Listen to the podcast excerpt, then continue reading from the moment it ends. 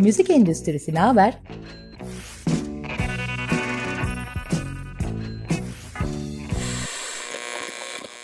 Okay. Müzik endüstrisinin her alandaki dinamikleri.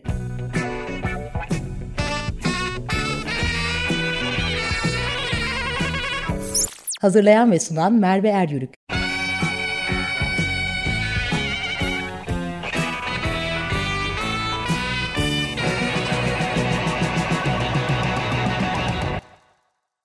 Merhabalar. Müzik endüstrisinin değer zincirini ve zincirin içinde oluşan ekosistemi konuşmak için on beş günde bir sizlerle birlikte oluyorum. iki hafta önce Mor ve Ötesi grup üyesi Harun Tekin ile sohbetimize başlamıştık. Bugün sohbetimize kaldığımız yerden devam edeceğiz. Bir önceki programımızı Spotify'da ve Açık Radyo'nun web sitesinde Müzik Endüstrisi Naber isimli programda bulabilirsiniz. Benim en etkilendiğim Türk filmlerinden biri Mustafa Hakkında Her Şey filmiydi. Nefis bir filmdi ve böyle birkaç gün etkisinden çıkamamıştım açıkçası. Yani çekimi, işte oradaki oyuncular, senaryosunun yanı sıra film kadar kıymetli olan da Bir Derdim Var şarkısını dinlemek olmuştu. Beni çok çarpmıştı. Aynı. Ve e, aslında iki tane yaratıcı endüstrinin hem film hem müzik endüstrisinin bu kadar dengeli bir şekilde birbiriyle konuşuyor ve bir şey çıkarıyor olması da beni müthiş heyecanlandırıyor açıkçası. Siz böyle e, projelere e, ne diyeyim ya o bir tesadüf müydü mesela ya da biz böyle çalışmalar içerisinde her zaman oluruz ve bunun için böyle projeler bakıyoruz diyor musunuz kendi e, amaçlarınızın arasında? Ya mutlaka var e, bir sürü şey. O bir sürü şeyin daha net tarifi de yani biz işte film müziği yapmak, hatta işte bu dijital işler olarak tabir edilen belki daha e, kısa, limited series mi diyelim, ne diyelim, kısa diziler için bir şeyler yapmak e, çok istediğimiz bir şey. Yani bu önümüzdeki yıllarda hatta en çok bizi heyecanlandıran şeylerden biri bu. Buradan yapımcılara seslenmiş olalım. Aa, ee, bu... Bunu duymak istedim, evet. Şey, bence de o bir gruba veya en azından bize çok değişik bir alan açan bir deneyim. Çünkü dedim ya biz hani kararları kendimiz vermekten çok mutlu oluyoruz genelde diye. O müzikal dünyada iyice öyle. Yani bizim yaptığımız müzikte eğer albümde bir prodüktör varsa onunla beraber e, ama hani biz işte öyle mi olsun böyle mi olsunları biz karar veriyoruz. Film dünyasında bizim hoşumuza giden şey kendimizi bilinçli olarak ve sınırlı da olsa bir şekilde başka bir iradeye teslim etmiş oluyoruz. Yani bir yönetmeni var işin, bir prodüktörü onun da var ve onların işinin bir parçası olarak bir şey tasarlıyorsunuz. Ve o tasarladığınız şey de sizi memnun ettiği kadar onları da memnun etmeli ve sonunda da hatta son kararı da onlara bırakıyor olmayı kabul ettiğiniz bir süreç oluyor. Bu bizim için çok tabii çok ilginç, çok nadir rastlanan bir doğa olayı olduğu için. Eğlenceli, bir o kadar da heyecan verici bir şey. Zaman zaman e, daha küçük örnekleri işte oldu hayatımızda. Benim kendi başıma yaptığım, Burak'ın kendi başına yaptığı evet. Filmler oldu ama Mustafa Hakkında her şey hem zamanlamasıyla hem de etkisiyle biraz sıyrılıyor onlardan. Evet evet yani oradaki yani haddim değil ama sanki böyle bir e, işte Ennio Morricone'nin filmlere olan etkisi kadar e, o kadar etkili bir şarkıdır benim için o filmde. Yani beraber taşıyan bir şey çok kıymetli. Onu öyle söylemek. Eksik olmayın ama evet. Çağan'ın da çok önemli bir e, yönetmen olduğunu ve onun evet. Filmi her türlü e, övgüyü yönetmen hak eder. Biz de bir evet. Parçası olduk. Evet evet yani iki, eser, iki güzel eser birbirini kucaklamış şahane yürümüşler yani. Ee, bir şey sormak istiyorum size yine. Ee, Mor ve Ötesi şeyi biliyor mu? Sizi kim dinliyor? Kaç yaşındakiler dinliyor? Gibi böyle bir e, analiziniz var mı mesela? Böyle şeyleri takip ediyor musunuz? Yani böyle delice takip etmiyoruz ama bir fikrimiz olmasına da önem veriyoruz. Merak ediyoruz çünkü. Bizi hatta şaşırarak merak ediyoruz. Çünkü önümüzdeki işte mesela bu seçimde ilk defa oy kullanacak kimler var diye soruyorum ben. Konserlerde. Genelde çok var onlardan. Yani ve o kadar çok ki onlar artık e, şey ben daha mutlu olamam iki bin yılında yazılmıştı. iki binden sonra doğanlar dediğimde işte şimdi daha mutlu olama abla diyeceksiniz diyorum. Şimdi artık bir bir derdim var abla diyecek kuşak e, geldi. E, çoğunlukla e, konserlerde rastladığımız e, izleyicimiz hep genç. Ama sadece genç değil. E, o da güzel. Hı. Bir de konserden konsere de değişen bir şey. Şeye baktığımızda da yani şey e, dijital alandaki dinlemeye baktığımızda da yine yani e, her yaştan dinleyicimiz olsa da otuz beş yaş altı epey ağırlıklı. Epey ağırlıkta. E, oyun dünyasıyla peki bir tecrübeniz olmuştu galiba Mor ve Ötesi'nin? E, yani orada çeşitli fikirlerimiz oldu ama bir tane da, yani hangisi olduğunu tam hatırlamıyorum. Çünkü Fortnite miydi? A, nasıl? Fortnite oyununda. Ha, Fortnite'da bir tane şey yapmıştık. Evet. E, bir ada tasarımı yapmıştık. O evet. Yine pandeminin ilk zamanlarında aslında şey oldu. Hoş bir işti ama çok e, bazen biraz böyle ya erken mi oluyor, bir şey oluyor. Böyle biz de self-marketing şeyleri çok yüksek insanlar değiliz. Böyle Hı-hı. bak bunu yaptık, o kadar iyi oldu ki falan der gibi hissediyoruz kendimizi. Böyle ama hoş bir şey olmuştu. Bir bir oyunun içindeki bir bölgeyi bir şarkımıza göre tasarlamıştık. Ee, ee, ben onu o sırada on bir yaşındaki oğlum Fortnite oynuyor. Ve o sırada benim müzikle işte çalıştığımı falan biliyor. Bak burada ne var, Mor ve Ötesi grubu, bak şu var falan. Ben onun sayesinde gördüm ve o da o da sizi o oyun sayesinde tanıdı. Dolayısıyla sonra e, biz bir gün bir iş için sizinle telefonlaşmıştık ve o beni çok havalı oldum o sırada. Vay o ki Mor ve Ötesi'nin şarkıcısı, solisti mi arıyor seni diye. Ya. Yani oradan e, o zamandan size göre birine ulaşmadı düşünüyorsanız on yaşındaki bir dinleyiciye ulaştınız. Ben birebir tecrübe ettim o sırada. Bu şahane bir haber işte. e, işte o yüzden bu öncü işler aslında çok kıymetli. Dolayısıyla ben hani diğer endüstrilerle konuşan işlerinizi çok kıymetli buluyorum. Çok büyük potansiyeller. E, o da gayet güzel olmuş. Peki, çok teşekkür ederiz. En fazla hangi ülkede dinleniyorsunuz? Biliyor musunuz onu? Yani Türkiye'de tabii. E, ama Türkiye dışında derseniz e, o da Almanya olarak görünüyor. Fakat son zamanlarda Azerbaycan çok Öyle mi? yükselişte ee, ve İngiltere çok e, yükselişte. Bizim yani yükseliş derken hani ben ülkelerle ilgili söylüyorum. Dinle, bizim dinlemelerimizin yükselişte olduğu ülkeleri saydım. Yoksa çok iyi gidiyor bu araya İngiltere demiyorum. Öyle değil ama şey çok kıymetli diye düşünüyorum. Şimdi ben hep tabii yani ne yazık ki şu sanatçı olarak doğmamışım ne yazık ki inşallah başka bir zaman ama şimdi böyle hep böyle gayet endüstri olarak bakıyorum ve işte hangi ülkelerde daha fazla dinleniyor? O dinlenen ülkelere göre konserlerin ya da festivalleri ayarlamak falan gibi hani ben bu dataları o yüzden çok önemsiyorum. Merak ediyorum işte bu tarafta siz de bunu müzik business gibi bu datalara göre kendinizi, konserlerinizi, ilişkilerinizi ona göre yönlendiriyor musunuz aslında sorun bunları sormamın sebebi? Almanya ve İngiltere. Yani bunlar evet bizim hep hep dikkat ettiğimiz, takip ettiğimiz şeyler. Özellikle konuşmanın başında bize yön veren sevgili Eren Kabadayı bizim davulcumuz ve işte on bir yaşından beri tanıştığım arkadaşım. Biz ikimiz çok zaman zaman bunlara eğiliyoruz ama bunlara eğildiğiniz zaman tabii şu olmuyor yani oradan aldığınız datalarla hayatınızı şekillendirmek biraz mükemmel bir dünya tarifi olurdu. Hatta mükemmel bir dünya tarifi olur muydu ondan da emin değilim. Çünkü bir yandan da yani tamam peki sağ olsunlar ama hani ona göre her şeyi yapmak çok biz bir şey değil. Yani biz onu tabii ki görürüz, dikkate alırız, mutlu oluruz ama ne elimizdeki güç ne de hayata bakışımız tamam bakıyoruz Papua yeni yine çok iyi dinliyor. Hadi oraya gidelim konser yapalım demeye müsait değil açıkçası. Hı hı. Ee, ama ama yani şey güzel bir şey onu söyleyeyim. Bir, bir, birilerinin sizi başka yerlerde dinliyor olması ve onların tabii ki yani daha çok ana dilinde dinliyorlar. Ama işte aması var bazı anlarda mesela işte yine bir Netflix dizisiyle e, yayılan Daha Mutlu Olamam'ın Spotify'ın hı hı. global viral listesinde üç numaraya yükseldiği bir an var mesela. Hı hı. O işte sadece biz birbirimizi dinliyoruzla olmamış olduğunu anlıyorsunuz. O mutlu ediyor sizi. Ya mü- müthiş bir şey. Şeyi bile düşünemiyorum. Yani şöyle imrenerek aslında sizi takip ediyorum. Hani ve hiç bu müzik endüstrisine çalışmadan önce de hani e, sıkı takipçilerinizden biriydim. Ya yani şu şeyi düşünemiyorum. En son yaşadığımız bu iki bin yirmi iki yılında otuz beş bin kişi size bakıyor, sizi dinliyor. Ve sizin şarkılarınızı söylüyorsunuz ve göz göze gerçekten daha mutlu olamazsınız herhalde. Yani müthiş bir şey. O yüzden hani e, başka yerlerden de dinlendiğinizin haberleri gelmesi de mutlaka mutlu ediyordur. Ben heyecanlanıyorum açıkçası.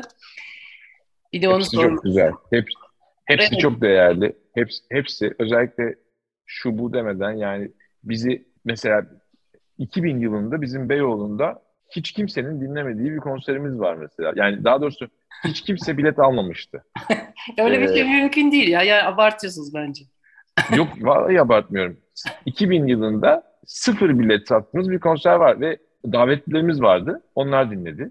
Dedik, biz neredeyiz ya o sırada? Duymamışızdır ya yoksa gelirdik. Duymamış olabilirsiniz de yani bizi duymamış da olabilirsiniz. Ya bir yandan da hani e, şey için söylemedim yani veya Kaptanuk'ta çaldığımız bir akşam iki kişi gelmişti mesela. Biz onlara da çalmıştık ve evet. Hiçbir zaman az kişi geldi diye çalmamazlık etmedik. Hatta yani ilk yıllarda çoğunlukla zaten hani hani ne bekliyordum tabii ki hani çok da fazla kişi gelmeyecek herhalde bilinciyle de çaldığımız yıllar oldu. Dolayısıyla e, o Mayıs'taki İnönü konseri bizim için çok değerli bir şey. Evet. Çok çok şanslı hissettiğimiz, yapılması çok zor. Şu ana kadar anlatamadığımız, daha sonra yine belki anlatamayacağımız kadar zor.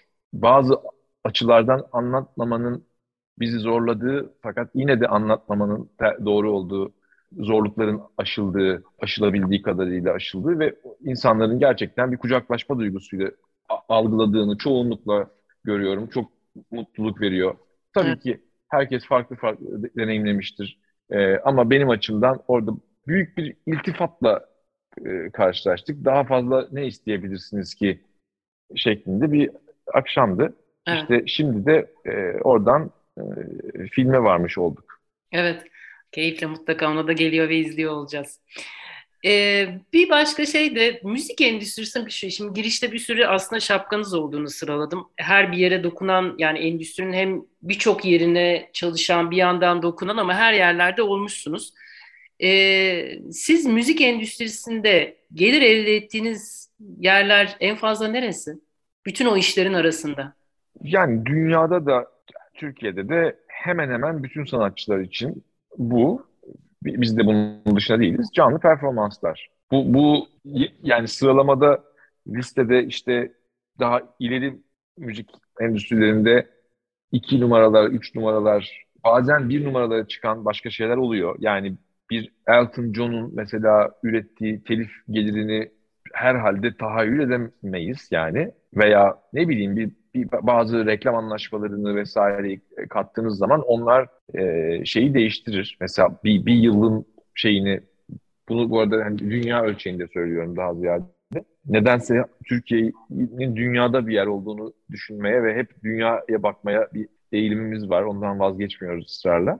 Hı hı. Ama benim bildiğim ve takip ettiğim kadarıyla genel olarak bu sorunun cevabı canlı performanslardır. Peki bu kadar dijital müzik, dijital müzik diyoruz her yerde işte bir telefon uzaklığında falan bu kadar koca koca mecralar. Niye dijital müzik mecradan sanatçılar bu kadar para kazanamıyor ya da dijital mecrada kim para kazanıyor bu kadar fazla abonelikler, dinlemeler karşısında? Yani e, tabii eskiden de olduğu gibi müzisyenler işte bu şeyin bir ucunda yer alıyor. Yani müzisyenlere gelene kadar kimler kazanıyor? E dağıtımcılar, işte hı-hı. Daha...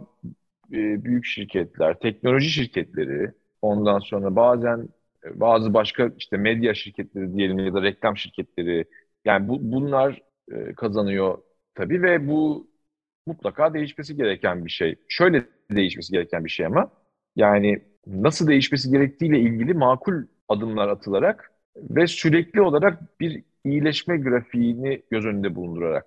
Yani bugünden yarına bu grafiği tersine çevirmek imkansız. Ama bugündeki gibi kalması da bence yine imkansız. Böyle bir şey söyleyebilirim. Çok uzun bir konu. Bir de ben böyle çok, evet. e, nasıl diyeyim bu işin yetkilileri var ve ben şu an onlardan biri değilim ve duygusuna da sahibim açıkçası. Evet. Ya aslında şey e, hani endüstrideyim ama dediğim gibi işte bunlar farklı farklı zincirler ve koca konular. Ben şimdi sizi bulunca bırakmak istemiyorum. Sormak istiyorum her bir şeyi. Yani en kötü bir tane Spotify ile ilgili olarak bir şey izlemiştim. Orada aslında koca bir mecra var. Ee, çok kaçınılmaz bir mecra. Dolayısıyla hepimiz orada olmak istiyoruz ki dinlenebilelim diye. Ve o mecra aslında müzik endüstrisine değil daha fazla dağıtıcıya ve o platformun kendisine gidiyor. Üzücü olarak tabii ki bunlar da zamanla değişecektir diye düşünüyorum. Peki, öyle ama bir yandan da bu yapıların hepsinde e, görmemiz gereken bir şey var. Benim için son y- iki yılda daha görünür oldu bu. belki dinleyicilerimizin zaten çoğu daha önceden fark etmiştir. Teknolojik gelişimin hızıyla kültürel değişimin hızı birbirinden çok farklı. Biz teknolojik gelişimle kültürel değişimin hızının bu kadar ayrıştığı dönem hiç yaşamamış olabiliriz. Üstelik o yaşadığımız dönemin farkında olduğumuzu zannederek. Çünkü sosyal medya var.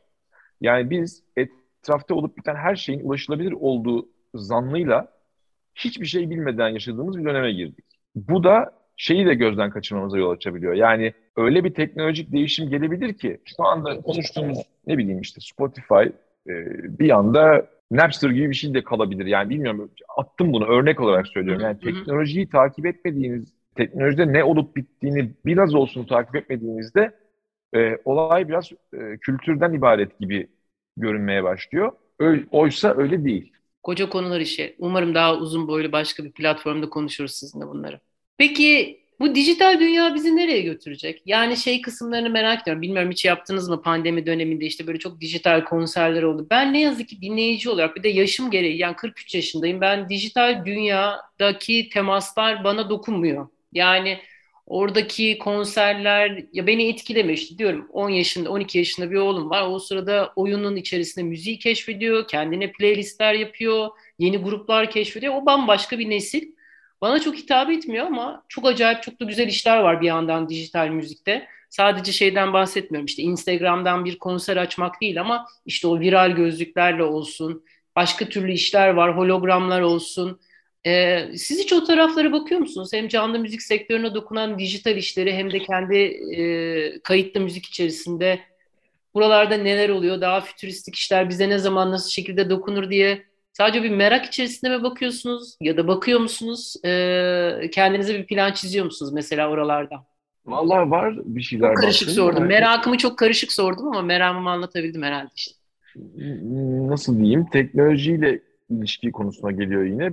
Bu bizim yine Kerem'in daha hakim olduğu bir alan. Ben daha e, dedeye doğru kalıyorum genel olarak ama şeyi e, bunların hepsinin bir araç olarak Hı-hı. anlamlı olduğunu ben düşünüyorum. Yani kendi başına anlamlı olan şeylerden ziyade araç olarak anlamlı şeyler bu teknolojik aygıtlar.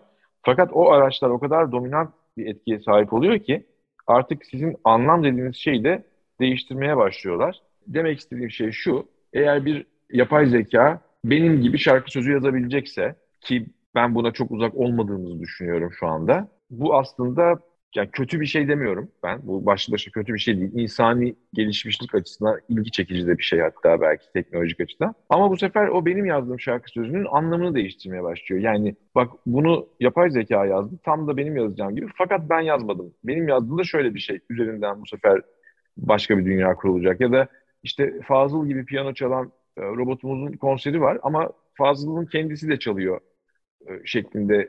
Hı hı. O da başka bir yerde çalıyor. Bakın o daha değerli. Yani artık bunu insanın yapabiliyor. Sadece insan yapamıyor ama yapan insan hala değerli.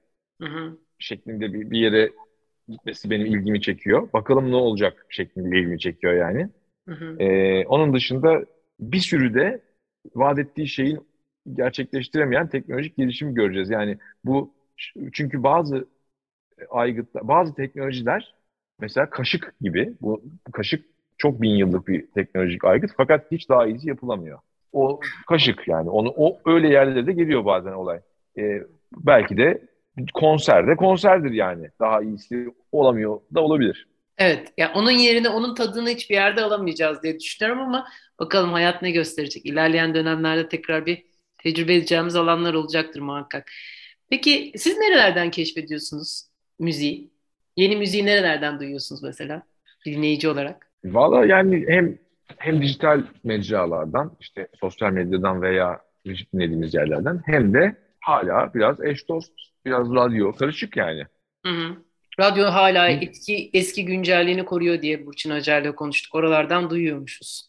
Radyo radyo enteresan bir şey. Radyo biraz işte az önce konuştuğumuz örnekteki kaşık gibi geliyor bana. Evet. Yani öyle cool. Ya da böyle bir şekilde radyo mesela televizyondan daha dayanıklı çık, çıkabilir mesela.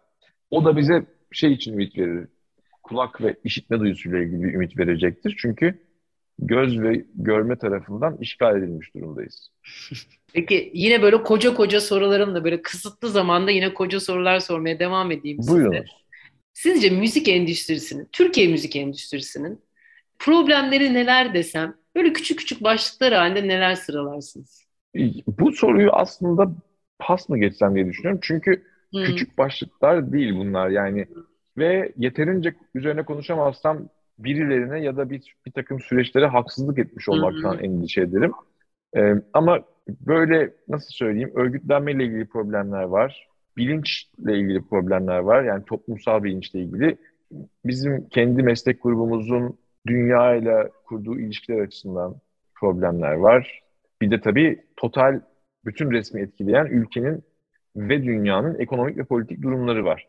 Bunların hepsinden anlamlı ve iyi bir sonuç çıkarmak için de ne gerekiyor? Biraz bunun, bakın bunun cevabını bilmiyorum. Ben bir noktada elimden geleni yaptığım hissiyle imtina etmeye çalışıyorum. Buna ayrı programlar ayrılabilir belki. Buna belki konuşabiliriz. Belki en büyük başlık şey gibi olabilir diye düşünüyorum. Bir ülkenin kültür politikasının olması.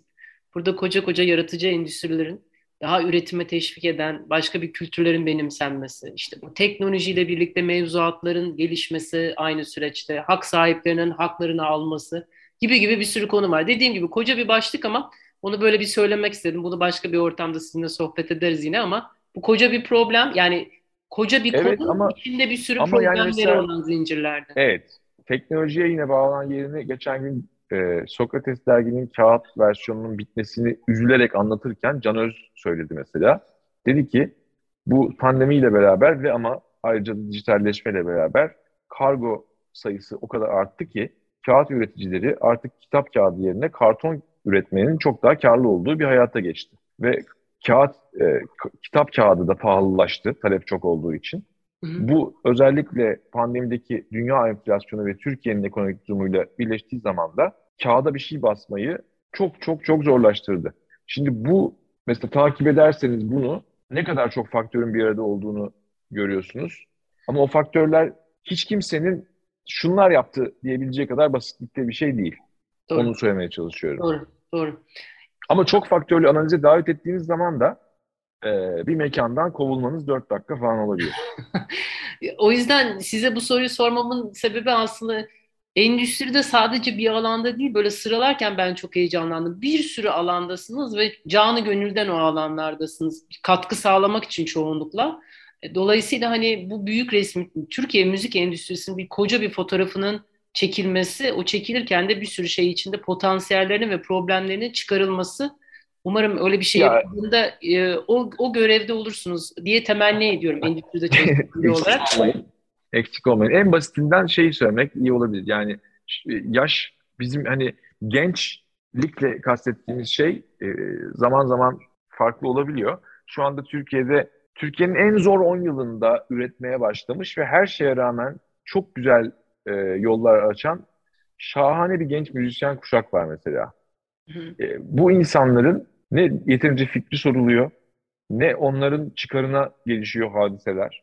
E, fakat onların yani mesela bir sürü şeyin yönetimini ya da kararını sadece onlara bırakacak olsa müzik endüstrisi şu anda olduğundan kötü bir yerde olmazdı. Bu ütopik bir şey bunu ama bir şeyin altını çizmek için söylüyorum.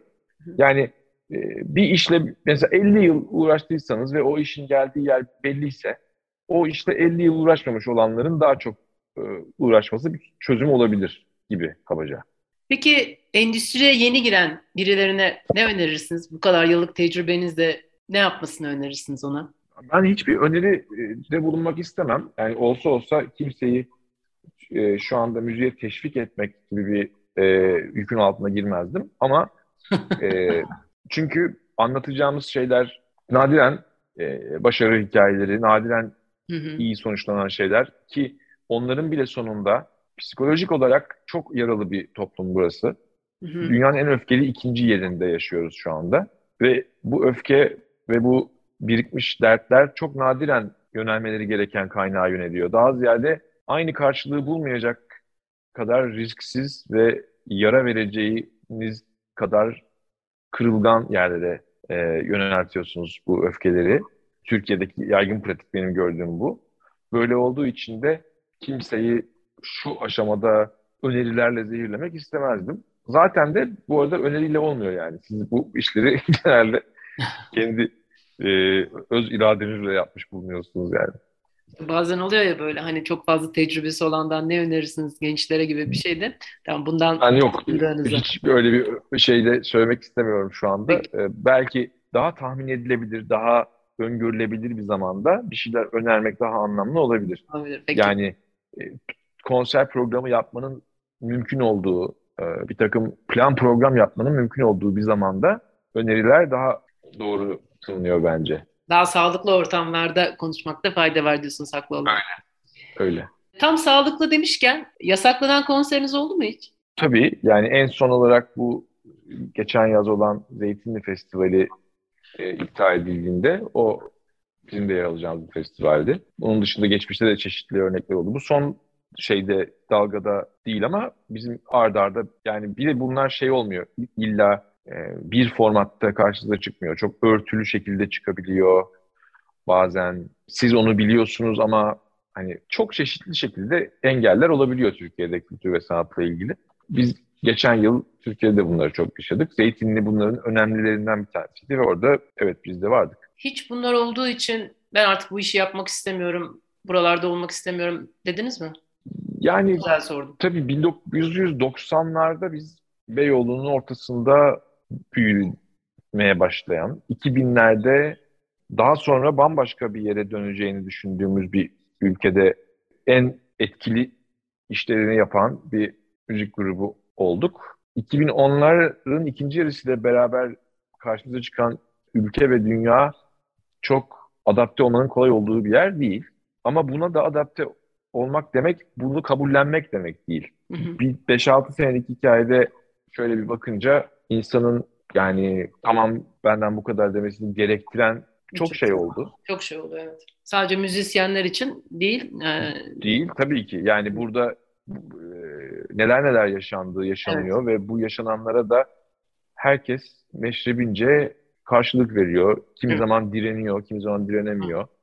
Böyle bir dolayısıyla şöyle oldu da böyle oldu diye net bir şey söyleyemiyorum. Ama bizim yapmaya çalıştığımız şey her zaman kendi, tıpkı şey gibi kendi dinlemekten hoşlanmayacağımız bir müziği nasıl size sunmuyorsak kendi inanmadığımız hiçbir şeyi de söylemiyoruz. İnandığımız şey de e, bu ülkenin bütün köklü sorunlarına rağmen bir takım şeyleri doğru yaparsa bütün dünyaya ilham verebilecek bir yer olduğu. Bütün dünyaya derken gerçekten bütün dünyaya çünkü çok eşsiz bir yer. Burada bizim e, böyle üstünü örtmek için çok uğraştığımız ama yine de bir yerlerden fışkıran çok büyük deneyimlerimiz var. Binlerce yıla yayılan. O deneyimlerin bize söylediği şeylerle e, buradaki e, ne bileyim başka farklılıkların bir arada yaşamasına dair e, hikayeler bizim için hikaye değil. Sonu her zaman mutlu bitmiyor ve çoğunlukla çok hüzünlü ve öfkeli şeyler yaşanıyor burada ama e, belki de belki de bu bir kader olmak zorunda değil. Biz hep insanın hayatı değiştirebileceği üzerinden bir hayat kurduk. İnsan hayatı değiştirebilir. Biz buna inanıyoruz. İnsanlar hayatlarını değiştirebilirler. Toplumlar da hayatlarını değiştirebilirler. Ama insanların ve toplumların bunu yapması için bir ön koşul var. Bunu istemeleri gerekiyor. Toplumlar hayatlarını değiştirebilirler ama bunu istemek kaydıyla. Siz eğer bir noktada bunun olmayacağına inanıp hayatı umutsuzluğa boğmaya ve bunu oldurmaya çalışanları bu sefer kızmaya başladığınız zaman aslında bunu istemiyorsunuz demektir. Biz şu anda hep beraber aslında çok daha güzel bir yerde yaşamak, çok daha iyi hissetmek mümkün demeye çalışıyoruz. Bir yandan tamiri mümkün de bunu demeye çalışıyor. Bir yandan biz bütün konserlerimizde bunu demeye çalışıyoruz. Biz genel olarak bunu demeye çalışıyoruz. Ama bunu demeye çalışmanın mantıklı bir sınırı var ve şu an oralardayız. Bunu evet. demeye çalıştığınız zaman etrafınızda eğer on milyonlarca insan yok kardeşim biz aynen böyle sinirli, öfkeli, kutuplaşmış, verimsiz, evet cahil ve yoksul ve değişmeye dirençli bir şekilde yaşamak istiyoruz derlerse bir noktadan itibaren yok yok biz çok daha iyisini yapabiliriz demek aslında delilik olmaya da başlayabilir. Ben o noktada olduğumuzu düşünmüyorum ama o noktaya çok uzak olduğumuzu da düşünmüyorum. Dolayısıyla insanlar eğer bizim temel felsefi tezimizi kabul ederlerse yani hayatın değiştirilebilir olduğunu kabul ederlerse o kabule göre davranmak için iyi bir zaman olabilir. Ne güzel bir konuşma oldu. Şimdi e... yani son son son anlamlı cümlelerimi kurmuş olabilirim artık. Ya ben şey için şimdi kendi cümlemi nasıl toparlayacağımı bilmiyorum ama ben son on yıldır e, müzik endüstrisinde çalışıyorum ve endüstrinin de çok korunaklı bir yerinde çalışıyorum. Sizlerin yaptığınız iş çok kıymetli. Bütün bu kendimizi tanımlamamıza, hayatı anlamamıza, yani bu kadar e, hayatı yaşanılası kılan o güzel eserlerinizle ayakta duruyoruz ve bunu Türkiye'de yapmanın ne kadar zor olduğunu her gün tecrübe ediyorum ki son on yılda buna birebir tecrübe, tecrübe ediyorum. Ve şimdi Mor ve Ötesi gibi bir grubun üyesiyle bunları konuşmak, çok yakın bir tarihte otuz beş bin kişinin bir arada olup, o sadece şarkılarda buluşmadık, şarkıda buluştuk ama başka şeylerde de buluştuk. O koca enerjiyle ne istediğimizi, evet. Pandeminin çıkışı olsun, Ee, yaşadığımız evet. zorluklarla mücadele için hep birazdan o şarkıları söylemek olsun. Dolayısıyla müziğin birleştirici gücü, müziğin kendimizi tanımlamamıza olan desteğiyle çok çok koca, çok efsunlu bir şey. O yüzden de hani e, bugün sizinle konuştuğum için çok keyif aldım açıkçası, onu söyleyeyim. E, hayatımı anlamlandırdığınız için şarkılarınızla da çok şanslı hissediyorum bu ülkede yaşadığım için. Mor ve Ötesi'nin şarkılarıyla da kendimi tanımladığım için de. Çok teşekkür ederim. Çok çok sağ olun bu güzel sözleriniz için de, genel olarak bütün e, nezaketiniz için de. E, ben de çok keyif aldım. Umarım dinleyenleri de çok sıkmamışızdır. E, nice güzel böyle sohbetlere diyelim. Umarım öyle olur. Çok teşekkürler. Ben teşekkür ederim. Görüşmek üzere.